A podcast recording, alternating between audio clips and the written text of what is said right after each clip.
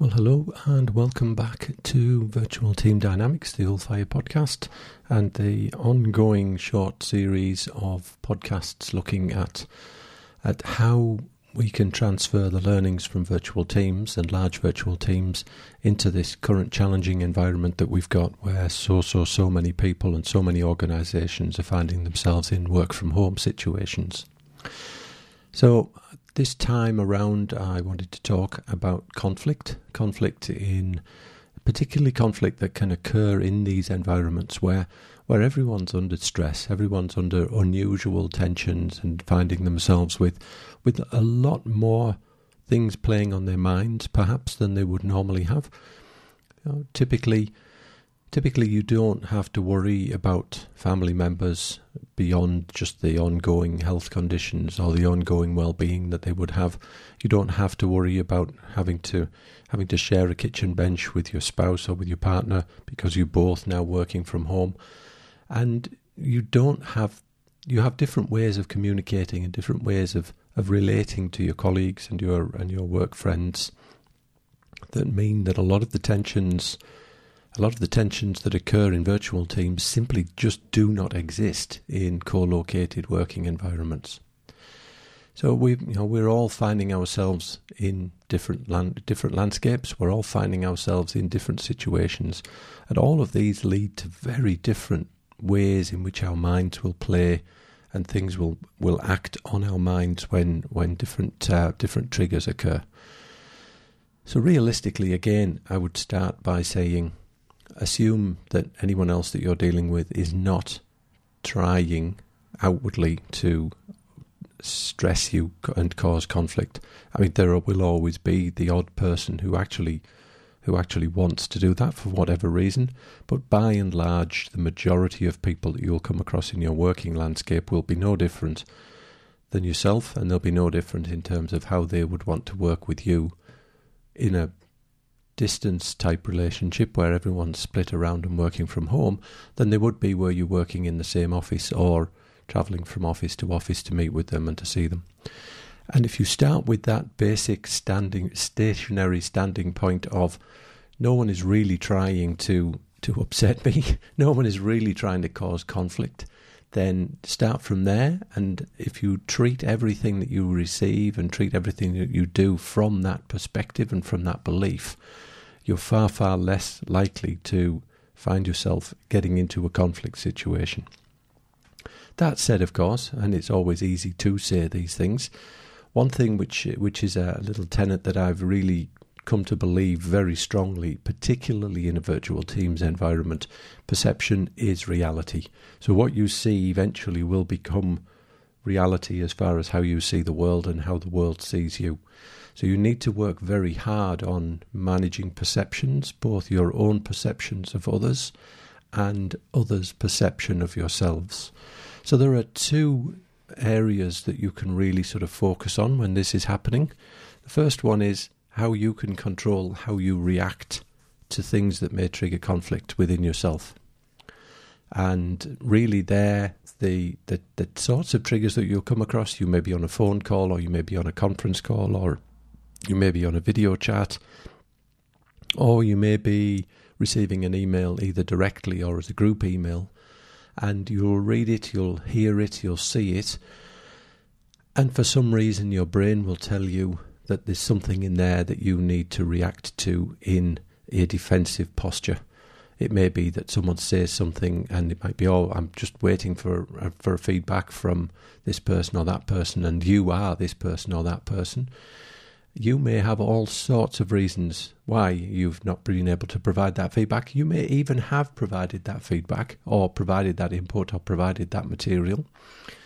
You don't have to respond to that sort of comment, as I say, however it's received. You don't have to respond to that sort of comment aggressively. You can respond by just asking, "Oh, sorry, I think I thought I'd sent you that email. Had you had you not received it?" or I'm working on it. I'll get back to you as soon as I can, or I've got all these issues that I'm dealing with, which have meant I've been a little bit harder for me to, to actually get to some of these questions. Play it completely passively. Don't try and don't don't don't overreact, and don't react in ways which which may lead to causing potential future conflict with your colleagues, or which may lead others to think, "Oh, this person's uh, clearly going off the rails," and um, and is going to be very difficult to work with. So if it's if it's a verbal comment in, in a, on a, on a, a verbal communication of some description, ask for clarification or clarify in a way which is non-confrontational, if possible. If it's a written piece of correspondence, don't immediately sit back down at your keyboard and mash out an answer that is um, confrontational. Try and respond in a way which is less, which de-escalates. Uh, respond in a way which is which is passive in terms of what you send back. And if it's something where you really need, where it really takes you back, leave it for a few hours, a day, a couple of days, if you can, of course, time permitting. Leave it sitting, leave it sitting in your inbox. Potentially write a reply, but don't hit send. Uh, one of the recommendations I would make is write a reply, but delete the um, delete the recipient's email addresses from the email, so that even if you accidentally hit send, it won't actually send. So leave it, either leave your response or leave the incoming email, let it sit for a little while, then go back, have another read. And often you'll find when you go back to these things, they're nowhere near as um, as confronting as they were first time when you read them. But just try and be balanced and try and be pa- um, relatively calm in the way you respond. Now, of course, the other side of this and the other point that you can control and you have absolute control over over at least one half of this relationship. This is how you initiate things which may cause others to feel that you are trying to trigger a conflict with them. And this can be how you send an email, what you say. If you're the person on these calls where you you are waiting for something from someone else, but you don't have to tell everybody on the call that you're waiting. You could call the person that you're waiting for something from before the call, ask them where they're at, ask them what's going on. Come out, come up with ways that you can mitigate things rather than put them on the spot and make them become defensive in the call. Similarly with emails, try and write your emails in a in a in a calm and non-confrontational way. Try and use you know, one of the things I'd recommend, and it's not necessarily what people would say is good business practice, but use use emojis and use use little faces and uh, and things like that. Particularly, particularly if you're corresponding with someone over an, an, an iPhone or an iPad or any of those portable devices where the emojis show up on the messaging. They don't always come through if it's uh, if it's an email that's received um, on a on a desktop or a laptop computer. Those sorts of little things can express a lot more about what is intended in the message than the actual words themselves. So, really be careful how you initiate correspondence with others. Think very carefully how you respond and react to correspondence that you receive. And fundamentally, and I'll close this this uh, this um, episode the same as I've tried to close some of the others. Closing the ideal situation would be where everyone recognises that they are un- in unusual, uncharted, and challenging situations, and we're all in this together. Nobody really knows what's happening in the other person's environment. Nobody really knows what stresses and pressures that person may be under. They may be dealing with, with family members who've got health problems. They may be dealing with shortages of one thing or another in their household. They may suddenly have had all their kids sent home from school because the schools have been closed. You just don't know. And you don't know, therefore, how the littlest things may trigger the biggest responses from people. So try and be kind, try and be patient, try and assume that everybody wants some sort of level of support and uh, and extra bandwidth in what they're doing. And not everything, of course, in this nine to five, it has to be done in a nine to five manner these days. If you're working from home, it may be that you may need to work mornings and evenings and take the middle of the day to deal with other matters that you've got because of the situation that you find yourself in.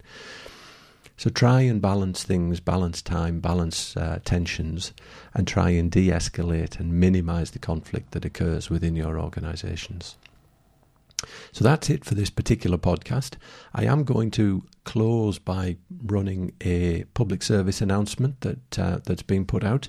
So, uh, so if you want to listen through that, then please do so. Um, I will continue endeavouring to put these messages and these emails and these podcasts out on a reasonably frequent basis as we all try and navigate our way through this conflict. So, yeah, take care of yourselves and speak to you all soon. Bye bye. COVID 19, better known as coronavirus, has spread throughout the world. There are a few ways to help lower the spread of this respiratory disease.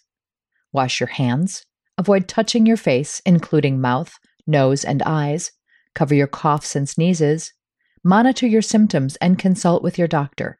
Stay at home and away from other sick people except for medical care. Clean and disinfect high touch surfaces. For more information, please visit cdc.gov forward slash COVID 19. Thank you.